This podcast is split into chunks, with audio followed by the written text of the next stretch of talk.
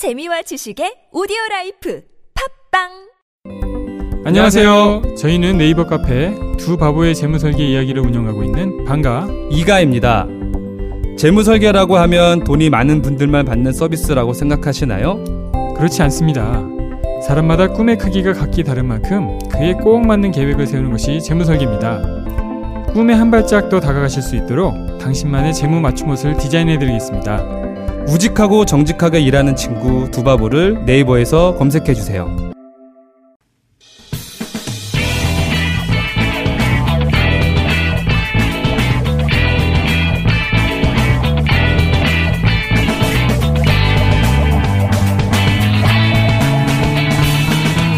김어준의 뉴스 공장.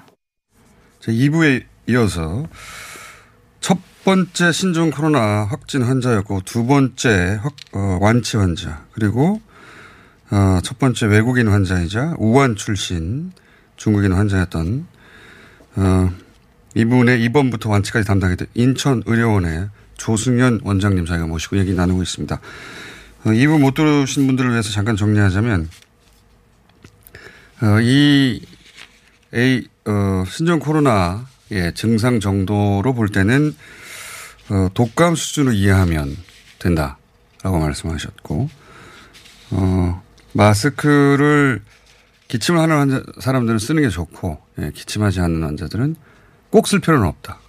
예. 그 이유는 만약 정말, 어, 코로나 바이러스가 눈앞에 공기 중에 있다면, 공기 중에 뭐 오래 살, 살지 못한다고 하긴 하는데, 있다면 일반 마스크로 막을 수는 없는 일이다. 예, 그래서, 어, 뭐랄까요. 기침하는 환자, 어, 환자라기보다 기침하는 분들이 예의상 그 침이 튀지 않게 하기 위해서 마스크를 쓰는 것이고 일반인 모두가 쓸 필요까지는 없다라고 말씀하셨습니다. 지금까지 언론이 보도해왔던 내용과 좀 다른 내용인데 선생님이시니까 저희가 예. 자, 그런데 이런 질문을 드렸던 이유는 어, 머릿속에 아, 어느 정도의 질병이구나 머리 그림이 그려져야 각 개개인이 내가 어느 정도 조심해야 되겠구나 어느 정도 공포심을 가져야 되겠구나 알 수가 있는데 그동안은 걸리면 다 죽는다 인류 멸망이다 이거 이런 느낌이었기 때문에 제가 보시고 그런 질문을 드렸습니다. 아직은 물론 데이터가 초기여서 어, 확정적으로 말할 수는 없지만 그럴 가능성이 대단히 높다. 독감 정도 수준의 어, 질병으로 이해하는 것이 맞다라고 말씀하셨는데 자 그런데 이제 키트가 보급되면 네. 키트가 보급되면 틀림없이 확진자가 늘어날 것이다.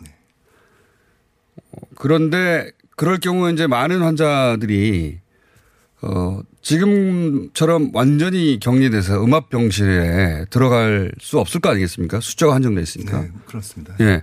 그 상황에 대해서 좀 설명해 주십시오. 예. 그 음. 어떤 상황이 예견되는지. 네, 사실은 음압병실이라는 거는 병원 치료 시설의 하나지 않습니까? 네. 음압병실에 들어간다고 뭐 특별한 치료를 하는 건 아니에요. 네. 쉽게 말해 그 환자 몸에서 나오는 바이러스가 밖으로 나가지 않도록. 외부로 나가지 않도록 하는 기능이기 네. 때문에 치료는 일반 병실에 있으나 음압병실에 있으나 똑같습니다. 예. 또한 가지는 치료 방법이 아직 없다는 거죠. 그렇죠. 예. 현재 쓰고 있는 항바이러스 제제는 사실 예. 아직 효과가 검증된 건 아니고 예. 그 효과는 좀 더 이제 다양한 여러 가지 스타디를 통해서 이제 확진될 텐데 예. 현재로서는 열이 나면 열 내려주고 예. 뭐 설사하면 수액을 주거나 뭐 예. 설사약을 주고 뭐 그 정도 수준이고 대증요법인 거죠, 말하자면. 대증, 예, 증상을 치료하는 요법이고 숨이 차면 산소를 공급해주고 예. 거기서 더 심해지면 폐렴으로 가기 때문에 그거는 이제 또, 또 다른 치료가 필요하겠지만은 현재는 그런 수준입니다. 즉 예. 앞으로 확진자가 많이 늘어나서 정말 수천 명 된다 예. 하면 우리나라에 있는 음압병실에는 수용할 방법이 없고요. 도저히 없죠. 또 하나 중요한 거는 음. 그 지금은 의심하는 환자도 음압병실에 다 들어가 계십니다. 지금은. 예. 예. 근데 의심하는 환자가 지금 수준이니까 감당이 되지. 예. 만일 전체적으로 어, 국민들이 공포심에 다 진단을 요구하게 되면 의심하는 환자가 수용 안 되겠죠. 엄청나게 늘어나게 되겠죠. 예. 즉 이제 앞으로는 예를 들어 우리가 독감에 걸려서 진단을 받으면 예. 어, 보통 약 한 5일치 정도 줘서 집에 가 계시다가 예. 영 숨이 차거나 이런 증상이 생기면 병원에 그때는 오셔서 입원하셔야 됩니다라고 얘기 드리거든요. 독감 경우- 경우는 그렇죠. 그렇죠. 앞으로 이 신종 코로나도 그렇게 될 가능성이 있습니다. 즉 진단이 음. 되더라도 어 집에 가 계시고 숨이 차거나 하는 의료적 치료 서비스가 필요할 때 병원에 오셔서 입원하시라라고 말씀을 아. 드리는 상황이 될 수도 있다고 될 이제 수도 생각을 있다. 해봅니다. 아, 그러니까 지금 말씀처럼 이 병의 주- 어, 중한 정도가 독감에 유사한 정도로 점점 밝혀져 가고 있는데 네. 그렇다면 독감에 대응하듯이 어, 그 약을 주고 집에서 일주일 정도 쉬시라. 네, 예. 그렇습니다. 요- 이런 정도의 처방이 앞으로 있을 수도 있다. 네, 그럴 수도 있겠네요. 네, 예. 맞습니다. 예. 물론 바이러스가 완전히 차단돼 가지고 확진자가 뭐 거의 추가되지 않고 그러면 가장 좋겠지만 그렇죠. 근데 지금 말씀으로는 치사율은 낮- 낮지만 전파 그러면 치사율이 낮은 대신에 전파될 가능성이 더 높은 거 아닙니까? 그죠? 그렇죠. 전파될 네. 가능성이 많아서 이제 앞으로 1, 2년 지나고 되면 뭐 1, 2년 겨울 지나고. 계절 독감처럼 예. 늘 다니는 병이 될 수도 있어요. 그럴. 가능성도 있다. 예, 과, 뭐 다른 독감들 이름이 붙은 독감들도 다 그런 과정을 거쳤습니다. 맞습니다. 처음에 나타났을 때는 가장 네. 중요한 건 이제 불확실성하고 예. 공포심이잖아요. 예. 근데 질병의 경과가 밝혀지고 더구나 백신까지 개발되면 그때는 이제 훨씬 더 자, 연스럽게 어, 우리 늘 있는 병으로 인식할 수 있는 음. 가능성이 있다. 예, 저는 매우 많다고 봅니다. 현재는 그렇게 보십니까? 네. 전문가로서. 지금 당장은 초기이기 때문에, 예. 그리고 이것이 어느 정도 중증까지 그 유발하는지 몰라가지고 초기는 대단히 놀랐죠, 다들. 근데 지금 점점 데이터가 쌓여가면서 그렇게까지 치명적인 병은 아니다. 네. 그러니 너무 놀라지 마시고 손 잘 씻고 기침하면 마스크 쓰고 맞습니다. 예. 그리고 점점 확진자가 늘어가다, 늘어갈 수 있는데 다 음압병실에 들어가야 되는 건 아니다. 네. 예. 이해했습니다. 예. 선생님과 같은 견해를 가진 전문의들이 많습니까? 아, 전문가들 제가 뭐 사실은 감염병 전문가는 아니기 때문에 네. 이거는 그 전문가들의 의견들을 좀 제가 아, 취합해서? 예, 취합해서 어, 제 의견을 말씀드린 거고요. 네. 사실은 이게 뭐 옳은 옳다고 볼 수는 없지만 반드시 옳다고. 예, 방향은 저는 옳을 거라고 생각을 하고 있습니다. 어, 그러시군요. 그, 근데 지금 전문, 그러니까 소위 감염 전문의들이 어, 이런 얘기를 잘 못하잖아요. 그렇게 생각한다 하더라도. 학자들은 이제 명백한 근거가 있어야 사실 얘기를 하지 않습니까? 예. 그렇기 때문에 아직 나와야죠. 지금은 음, 확- 어, 이제 그렇게 생각은 하지만 확, 확정적으로 얘기할 수는 없는 단계라고 아, 생각되는. 거죠. 대체로 이런 견해를 가지고 있으나 예. 아, 그렇군요. 그러니까 대체로 이런 견해를 가지고 있긴 한데 사회적으로는 엄청난 공포심을 불러 일으키는 정도의 뉴스 만 깔려 있어서 네. 데이터 없이 이걸 뒤집을 수 없으니까 예. 말을 안 하는 것이지 맞습니다. 현재 전문가들은 대체로 이런 견해를 예. 가지고 있는 어, 예를 들어서 저희 그 환자 격리 해제를 했던 조건이 예. 과거 메르스 때는 증상이 없어지고 이틀이 지난 다음에 한 번 또 하루 지나서 한 번 두 번 검사를 해서 음성이 나와야 격리 해제를 했는데 예. 이번에는 감염병 전문가들이 위원회에서 증상이 없어지고 바로 예. 나간 검사 그 다음 날 나간 검사가 두 번이 음성이면 격리 해제도 좋다라고 모두 다 동의를 했어요. 음. 그 얘기를 보면 메르스 때보다 훨씬 완화된 지침인 겁니다. 그렇군요. 예. 그걸로도 충분한 것 같다고 판단한 거니까. 그렇죠. 네. 오늘 여기까지 듣고요. 원장님 한 1, 2주 후에 다시 한번 모셔가지고 그 사이에 아, 네. 새로 쌓인 데이터를 가지고 예, 예. 다시 한번 말씀 듣겠습니다. 감사합니다. 아, 예, 감사합니다. 네, 인천의료원의 조승현 원장님이었습니다.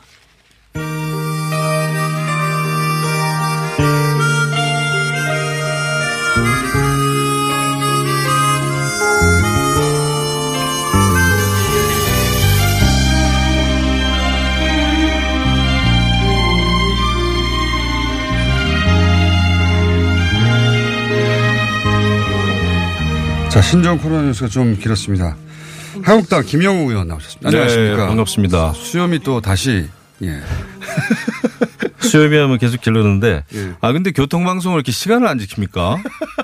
자유한국당 의원들 불러놓고는 시간을 안 주려고 그냥 그건 아니에요. 문정권은 근로 시간 단축하고 교통방송은 자유한국당 의원들 그러면 저희가 입을 막으려고 그러는지 그러면 원래 저희가- 8시 11분에 들어가는 건데 대신 더 뒤로 쭉 이어서 하실 거 아닙니까? 예, 근데 좀 미리 예고를 해 주시면 좋겠어요. 어, 예, 도착하고 나서 얘기를 들었어요. 그런 경우가 가끔씩 있습니다. 예. 저희가 중요한 인터뷰를 하다가 끊을 수가 없어가지고. 자, 어, 너무 섭섭해 마시고요. 네, 시간 좀 주세요. 예, 절대 시간을 드리면 되니까.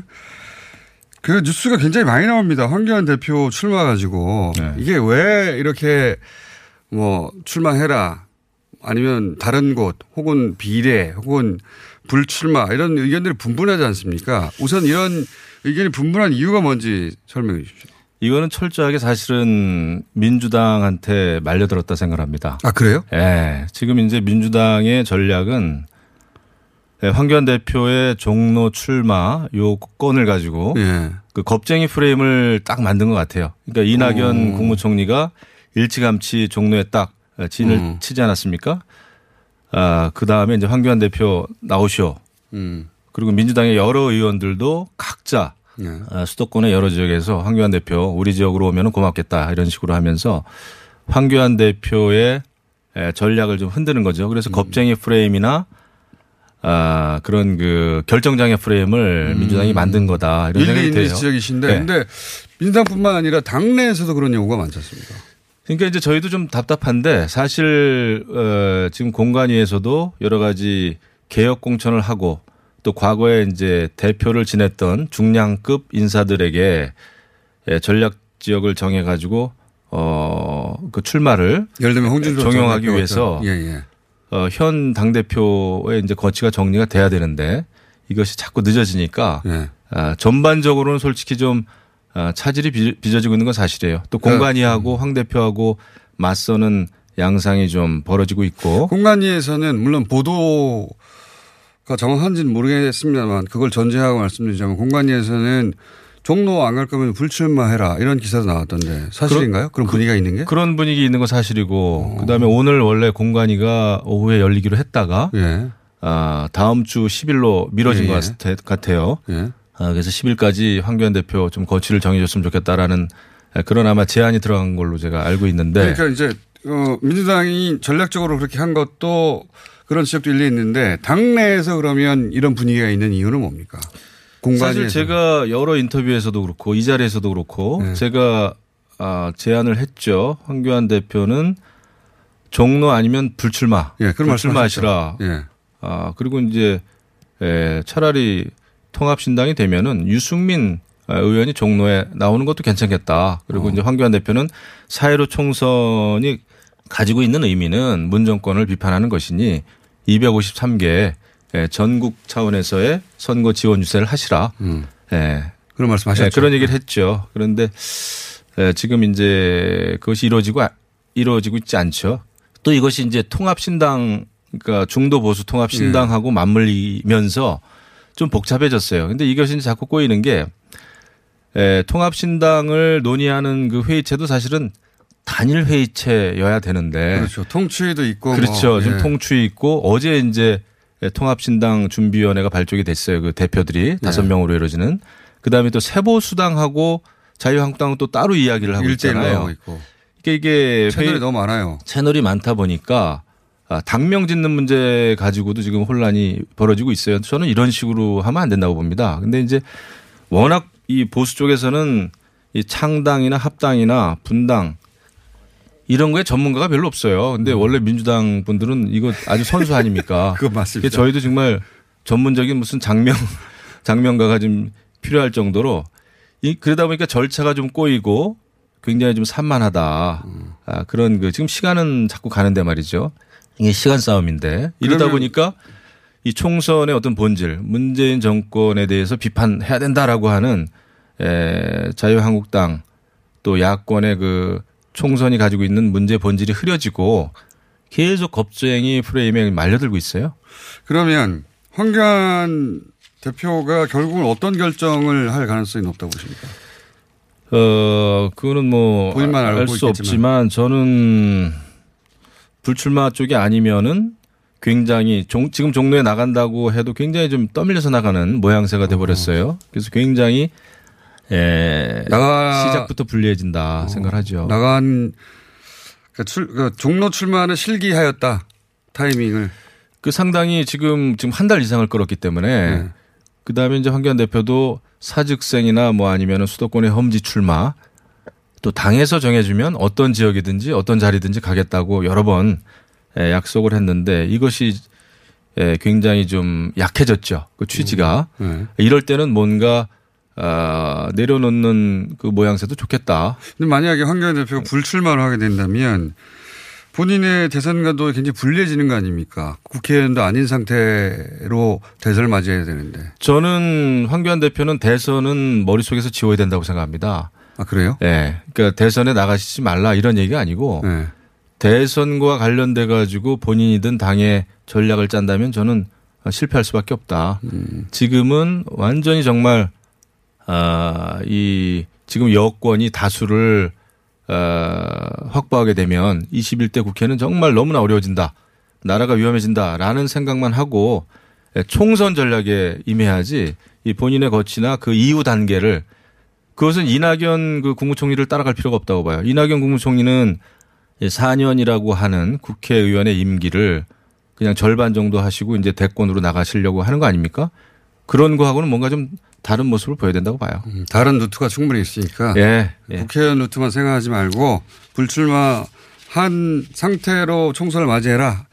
그렇죠. 여기서는 지금으로는 최선이다. 그렇죠. 여기서는 개인의 욕심이나 어떤 그런 예, 거치 문제를 가지고 생각을 하면은 꼬인다.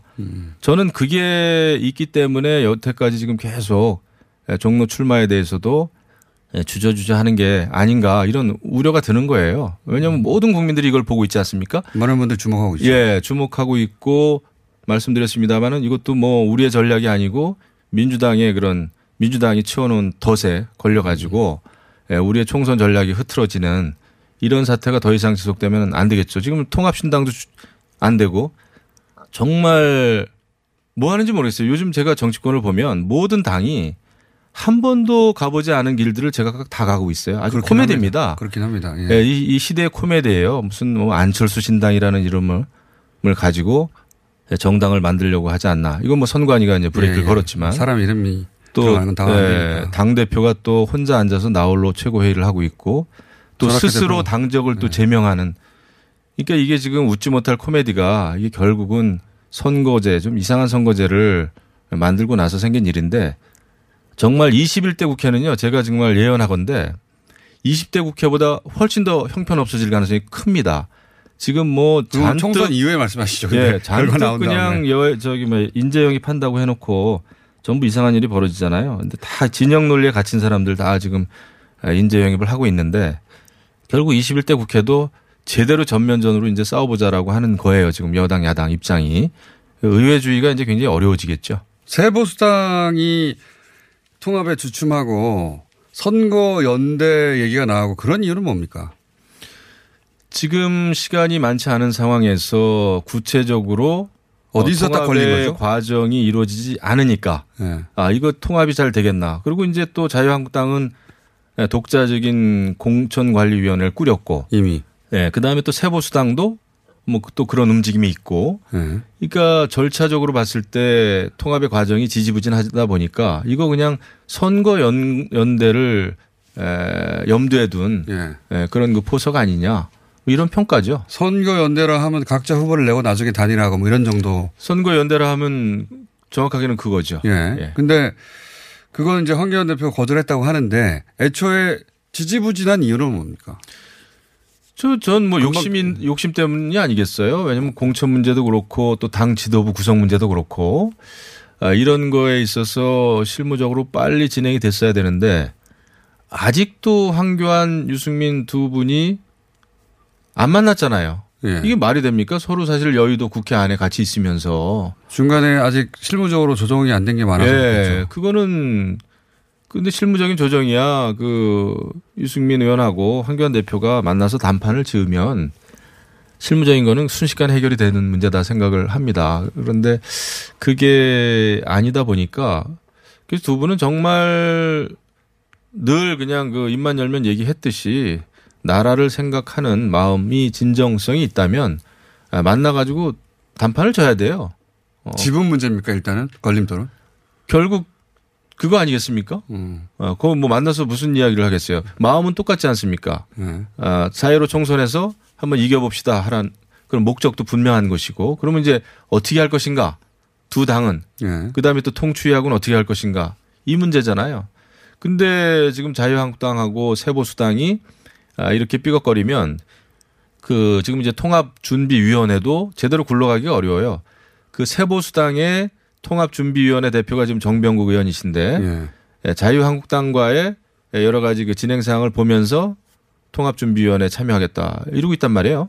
어, 그러니까 이것은 뭐 산 넘어 산이죠. 그 윤승민 의원하고는 또 생각이 좀 달리하는 새 보수당 의원들도 있어서 개별적으로 입당하는 식으로 끝날 가능성도 있습니까?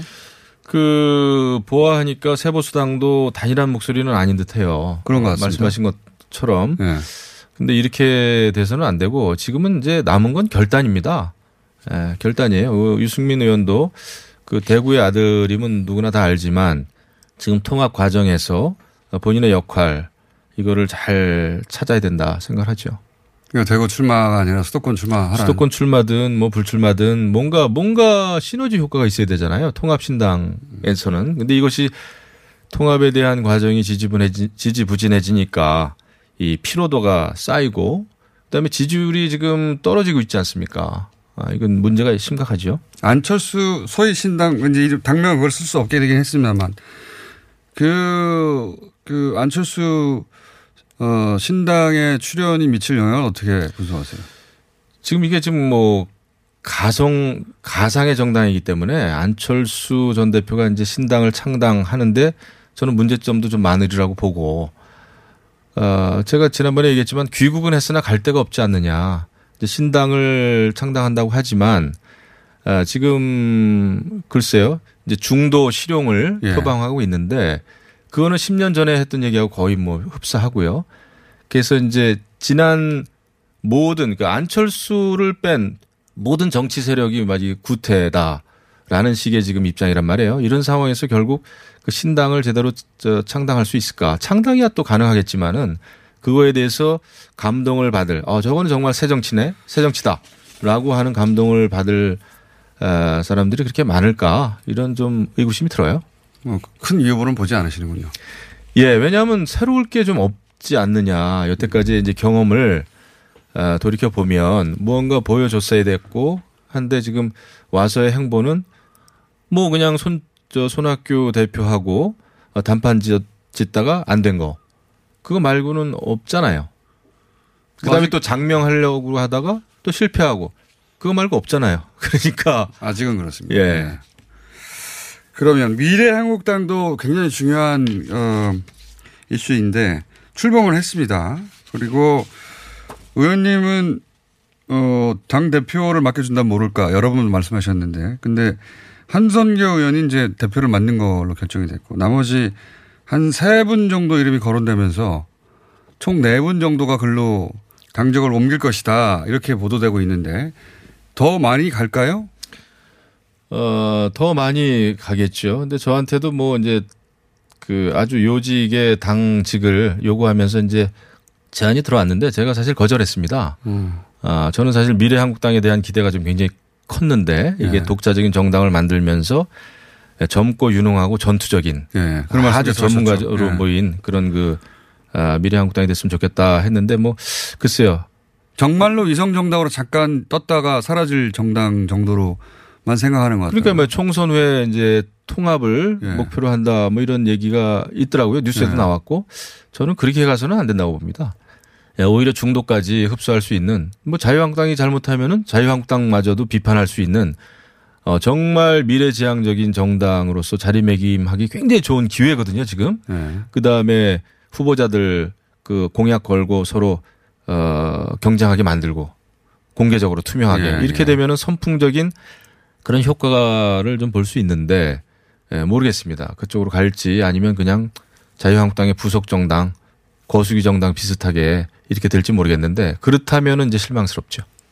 그렇다면은 그 당으로 당적을 옮길 의원들이 그렇게 많지는 않을 거라고 보십니까? 어, 그렇죠. 불출마하는 분들은 그래도 명예를 좀 지키고 그다음에 에, 우리 당이 개혁적으로 무언가 어, 해야 된다라는 뜻에서 불출마하는 건데 에, 당정만 그냥 거주지만 그냥 유장전이 비슷하게 되면 에, 좀 가고 싶지 않겠죠. 꿔주는 의원 신세가 되는 건 자존심 상하고 그래서 그런 게 이- 있겠죠. 그렇죠. 그러면 미래한국당도 그 자유한국당의 애초 전략만큼 이렇게 뭐랄까요 짱짱하게 나가기 쉽지 않겠습니다. 아무튼 맞물려 있어요. 이게 다 황교안 대표의 결정, 결단과 그다음에 또 미래한국당도 뭐 한선교 대표가 대표됐으니까 한번 제대로 당을 한번 만들어서 그냥 나중에 통합을 목표로 하는 정당 말고 어 대한민국 정치를 업그레이드 시켜야 되는 거 아니겠어요? 그래도 정당인데 그리고 국가적인 아젠다를 다룰 수 있는 절호의 기회 아닙니까? 다른 의원들은 지역구에 매몰돼 있지만 비례 정당이기 때문에 저출산 문제, 4차 산업 혁명 문제, 예? 기후 변- 변화 문제 이런 거 다루면서 얼마나 좋아요. 다른 정당에 대해서 제대로 비판하면. 찬스일 수 있는데 그럼요. 이거를 이제 금방 떴다 사라질 정당 정도로 가면 그 뭐 사람들이 그걸로 가겠는가 하는 생각이시네요. 네. 마지막으로 한 가지만 더 여쭤보겠습니다.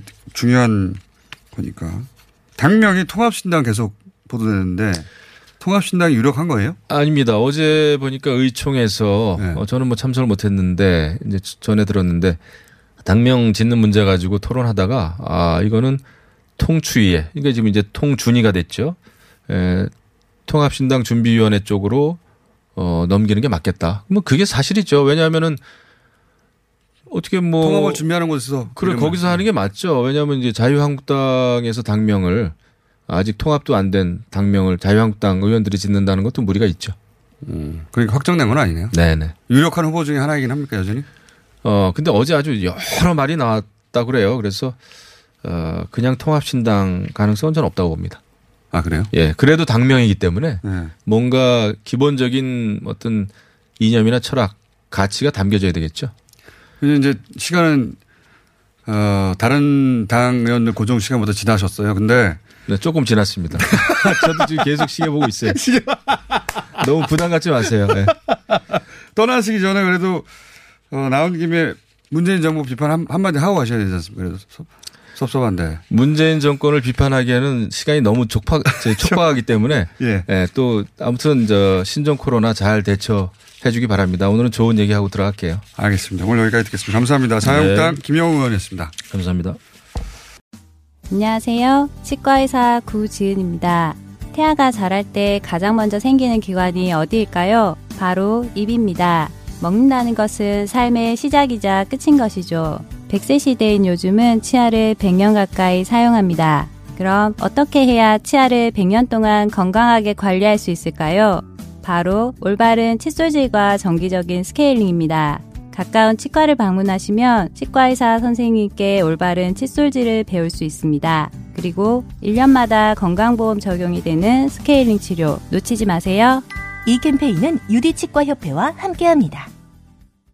시더 시더 아빠 발톱 너무 두껍고 색깔도 이상해 이 녀석 그럴까봐 내가 캐라셀 네일 준비했지 갈라지고 두꺼워진 발톱 무좀이 싹 사라진다고 미국 판매량 1위 600명 임상 실험을 거친 전 세계 48개국 손발톱 케어. 압도적 지배자 캐라셀 네일. 2주 후 달라진 손발톱을 경험할 수 있습니다. 네이버에서 캐라셀 네일을 검색하세요. 뭔가 그곳을 떠난다는 게 되게 믿기지가 않았거든요. 반평생보다 더 많이 자랐는데 갑자기 떠나게 된다니까 믿기지도 않았고. 여러분의 독립은 몇 살이었나요? 보육원의 아이들은 만 18세가 되면 시설을 나와 홀로 살아가야 합니다.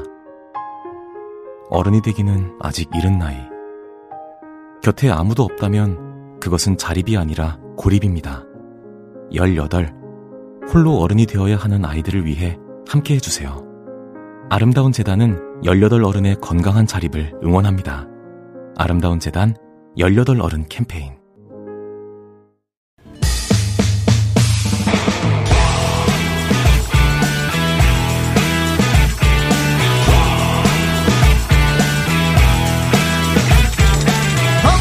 금요일 마지막 시간 고품격을 지향하며 대부분 중품격에서 끝나는 시간인데 때로 고품격까지 올라갈 때가 있습니다. 자, 오늘은 한번 모셨던 적이 있는 분입니다. 국가무형문화재 제57호 예. 경기 민요 이수자 이희문 씨 모셨습니다. 안녕하십니까? 안녕하세요. 네. 제가 이희문 씨가 어, 입었던 복장 중에 가장 얌전한 복장을 입고 오셨습니다. 네네. 그리고 또 한 분 나오셨습니다. 훈남 재즈 밴드. 네, 훈남인가요? 네. 네, 재즈 밴드 이름이 훈남 재즈 밴드예요. 프렐류드라는 재즈 밴드입니다. 프렐류드. 저희 작가들이 이제 프렐류드의 구성원들을 보다 훈남이라고 생각했나 봐요. 훈남 재즈 밴드라고. 훈남 재즈 밴드라고 저희 작가들이 명명한 어, 프렐류드의 베이시스트 네. 최진배 씨 나오셨어요. 네, 안녕하세요. 경기 재즈 연주인 최진배입니다. 경기 재즈. 경기 재즈 연주인. 이문 씨를 지금 유튜브로 보지 않으시는 분들을 잠깐 복잡한 설명드리면 그 전설의 고향이 있잖아요. 예. 전설의 고향의 저승사자. 예. 네. 저승사자 컨셉. 왔습니다. 다만 선글라스를 꼈다. 저승사자가. 예. 그런 컨셉으로 이해하시면 되겠고. 근데 두 분 어떻게 해서 같이 나오신 겁니까? 어떤 조합인가요, 오늘? 아, 제가 이번 달그 예. 말에 그 예술의 전당 자유소극장에서 깊은 사랑이라는 공연을, 공연을. 시리즈 공연을 해요. 예. 예, 거기서 이제 최진배 씨가 음악 감독 겸 또 사운드 performing을 사운드. performing은 뭡니까? 사운드를 이제 뒤에서 만들어주는 거죠. 노래 네. 잘하라고. 네, 여러 가지 소스들을 깔아주고 개구리면 개구리 소리도 만들어내고 뭐. 아. 아, 그래요? 네네. 어, 그 지금 가지고 있는 키보드 개구리 소리가 나와요? 뭐 비슷하게 뭐 만들기도 하고 뭐 여러 가지 또뭐 소리 예를- 따기도 하고 뭐 예를 들어서 한 번만 들려봐 주세요. 예를 들면 뭐 이제 뭐 맹꽁이 타령 같은 거 할 때는 이제 뭐 이런 이런 거 반주를 이제 꽥꽥거리는 것도 이제 뒤에 또 다른 걸 깔기도 하고 뭐 합니다. 네. 또 다른 인상적인 거 없습니까? 인상적인 거는 이제 어 희문 씨 이제 어머니 소리를 또 이렇게 또 따가지고 예. 그거를 또 반주에 이제 또 만들어내기도 합니다. 어머님의 육성을 네. 음악이 아니라 네. 예를 들어 어, 혹시 가능합니까? 이게 안 나오나? 그러니까 예전에 이제 네. 어머니가 70년대 녹음하셨던 뭐 턴테이블, 그러니까 이제 그 LP판 어. 그런 거를 이제 이, 이문 씨 어머님, 예, 예, 예. 경기 명창 예, 그분의 이제- 육성을 예, 예. 그러니까 이제 그런 이야기들을 아카이브로 하는 거거든요. 공연 자체가 옛날 이야기를 제가 옛날 뭐 명창 선생님들 이야기를 하면서 이제 제가 그분들의 노래를 한다거나 뭐 이러면서 민요의 역사를 좀 아카이브하는 그런 공연이에요. 그러니까 저가 하는 좀 전통 실험적인 공연인 거죠. 아니 그 음. 이문 씨가 뭐 실험적인 거 아닌 거 하는 게 있습니까? 다 실험적인 건데 복장부터 이번엔 조금 더 실험적인 거네요. 그러니까 이제 좀 더 전통적인 거예요. 예. 그러니까 저. 제가 한복을 입고 어, 옛날 모습으로 나오는데 그래서 오늘은 사실 아침부터 뭐 한복을 갖춰 입고 나기 너무 부담스럽고 그래서 간만 쓰고 나왔어요. 간만 쓰고 나왔다 하기에는 복장이 뼈적 구두에 선글라스에 자 소리 들려줄 수 있어요? 음. 아 찾다가 말한 것 같아요. 아, 네네. 말하는 줄 알았네. 창다 찾다가 중지고 이 기계라는 게 믿을 수가 없어요. 예. 자, 그럼 자꾸 계속 찾고 계세요. 그러면 네. 시킬 테니까. 옆에는 그리고 황교 선생님 나오셨습니다. 안녕하세요. 황교입니다. 예. 네, 제 시간 별로 없을 것 같아요. 대보름이라 예. 대보름에 뭘 먹나 얘기를 하실 네. 예정인데 자. 그 말만 들어가지고 모르겠어요, 사실. 네네네. 어떻게 무엇이 음. 이루어지는지. 네네네. 우선 음. 어, 전통과 공동체를 복원하는 남성 소리권의 정체성을 담는다. 그러니까 제가 지금 이 시대에 왜 민요를 하고 있는지에 대한 이야기를 하는 건데요. 네. 그러니까 깊은 사랑이라는 게 사실은 예전에 그 사랑방이에요. 근데 땅을 파서 그 안에다 움집배 형태로 거기다가 이제 사랑방을 만들었다 해서 닉네임으로 깊은 사랑. 깊은 사랑방인데 그냥 깊은 사랑이라고 했다 그래요. 아, 사랑. 남자들의 네. 공간의 네. 어떤 사랑. 그래서 마을 공동체에서 그런 이제 젊은 청년들이 네. 그 어르신들 그 쉬시라고 지금 말하자면 마을 회관이나 그렇죠. 경로당 같은 거죠. 경, 그 사랑이 예, 사실 이제 아파트 공간에서는 사라졌거든요. 네. 그 그러니까 아파트에 보면 제일 큰 방이 안방이에요. 네네. 그러니까 안방은 원래 여자 방이잖아요. 네, 맞습니다. 그 사랑은 없어요. 그렇죠. 그 거실에 그 소파 네. 그 거기 조그마한 공간 그쵸, 그쵸. 그게 남자들의 공간이죠. 네. 어, 그 미국에서는 지하로. 내려갔는데 그게 우리나라에서 깊은 사랑채는 사랑. 아예 없어졌죠. 사- 네. 겨울에 밭 같은 것을 파가지고 예. 거기서 이제 소리꾼을 초청을 해서 네. 공연을 하고 규명창들이 거기 다 모인대요. 음. 명창들이. 그러니까 예전에는 소리를 네. 그게 다좀 애호가들이 숨어보려고 한 거 많았어요. 남자들이 공간이 필요해요. 맞아요. 그런 공간이 사라졌는데 동아리방 같은 게 사라진 거죠. 지금. 음, 그거 그것을 복원하고 싶다. 예, 그런 공간이 있었다라는 아. 거를 지금 돌아가신 이제 그 장구 어, 명인이셨던 장덕화 선생님께서 저한테 너 깊은 사랑 아니 그래가지고 뭐 딥 러브인 줄 알았어요 저는 어, 나도. 깊은 사랑을 하고 근데 어. 그런 공간이 있었다 그래서 예전에 소리꾼들이 거기 불려가서 노래를 하곤 했다 어. 그 소리를 듣고 제가 이제 예. 서양에서는 남자들의 공간 동굴, 케이브 그래서 지하에서 그런 걸 짓는데 음. 맞아요. 우리도 그런 게 있었다는 거네요. 예, 있었대요. 자 그러면 그 관련한 네. 노래를 들어보겠습니다. 우선 먼저 노들 강변 예. 부탁드립니다. 예. 차 막힌 시간이니까 강변에서.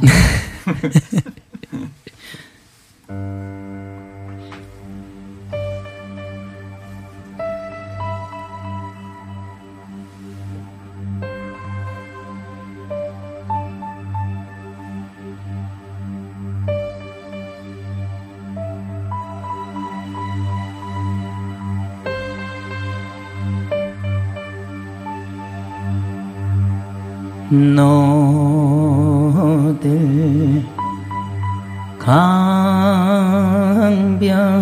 봄버들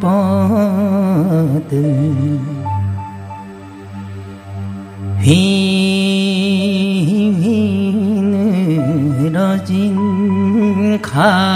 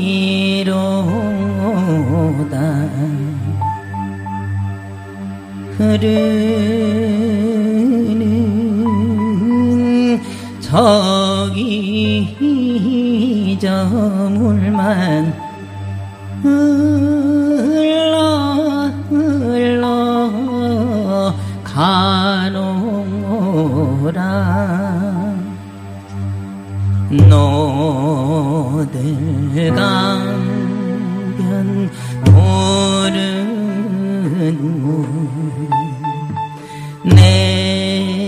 내가 무삼 망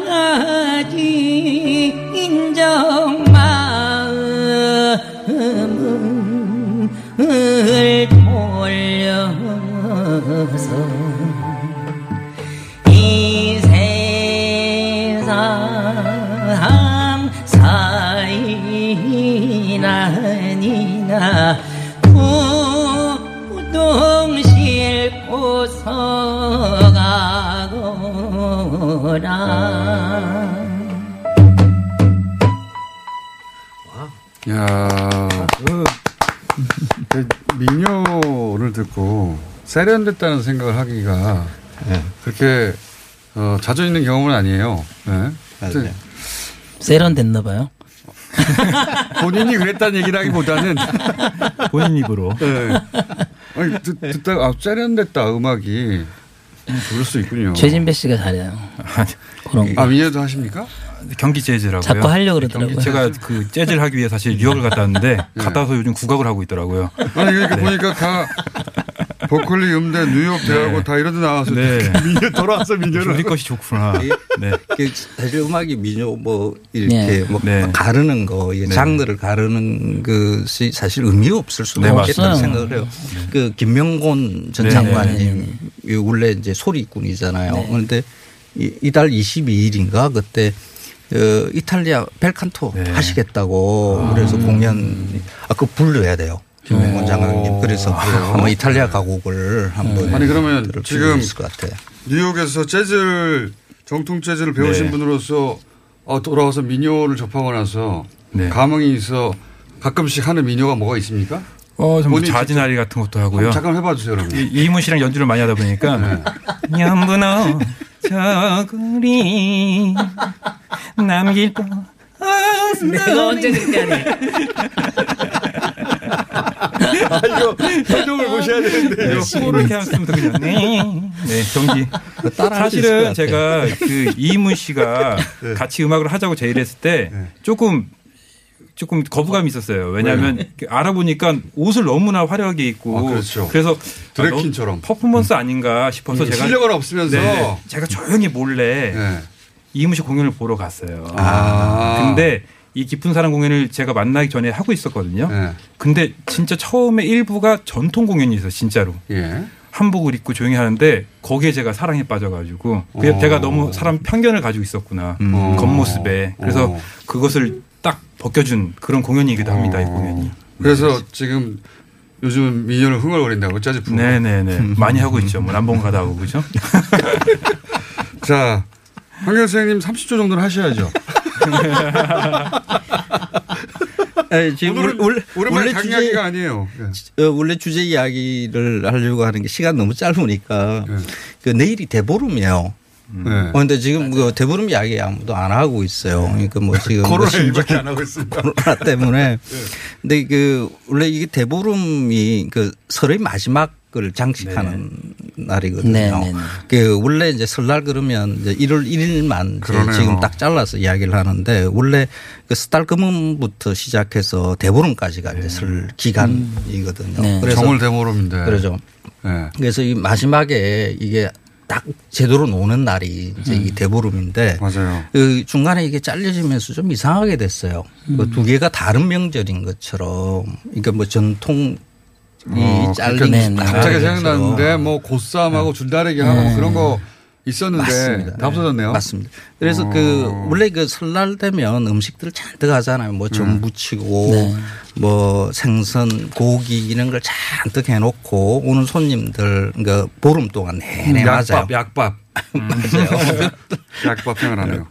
그러고 난 다음에 이제 대보름에 먹는 음식이 우리는 보통 보면 이제 어그 오곡밥에 네. 그다음에 뭐 기발 기 술, 뭐 부름 깨기 이 정도 음, 생각하거든요. 그런데 그 설에 먹었던 먹는 음식들 중에 남겨져 있는 걸 대보름에 다 먹어야 되거든요. 아, 원래? 네, 아. 네, 다 끝내야 돼요. 왜, 왜 그러고 난 다음부터는 이제 농사를 이제 시작하거든요. 그 주부 마인드인데 음식 남은 거다 먹어버리는 설거지 귀찮아서 그런 어, 느낌이네요. 맞습니다. 네. 그, 그, 뭐, 전 같은 거 해놨잖아요. 뭐, 동태전, 뭐, 그, 어, 저, 뭐, 소고기전, 뭐, 돼지고기전 막 전해놓던 거, 이런 거 다 넣고, 아, 넣고. 설때 나물들 넣고. 처리하는 날이구나. 아, 맞아요. 막 아. 그렇게 해가지고 다 넣고 이렇게 끓이면 그걸 갖다가 경상도에서는 그런뱅이탕.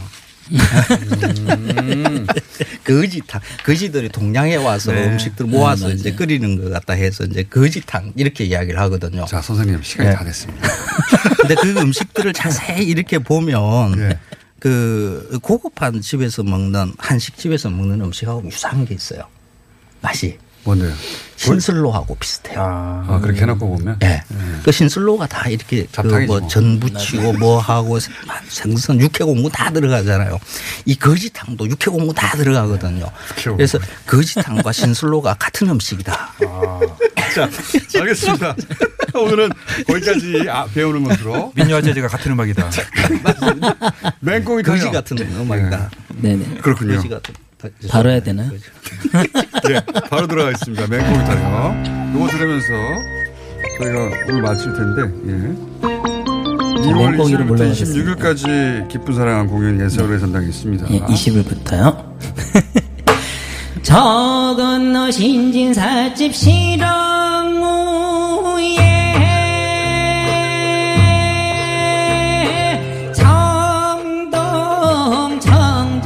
정차좁쌀이 시덕갑으로 톡제 진청동 정정미 정차좁쌀이냐? 아니 시덕갑으로 톡제 진청동 정정미 청차좁쌀이냐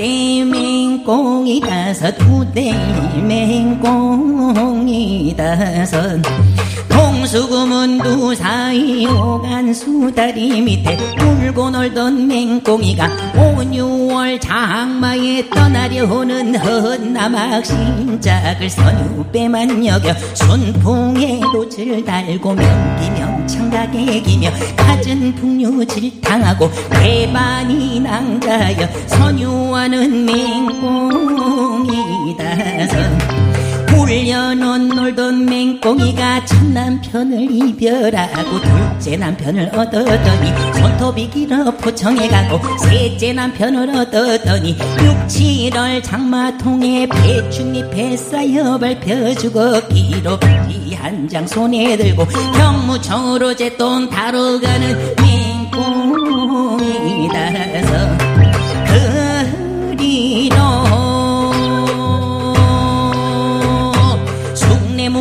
숭례문박 성내다나 집회 팔패 이문동 도덕골 내거니 쪽다리 배다리 돌무로 끝을 성 나서서 저 둘 셋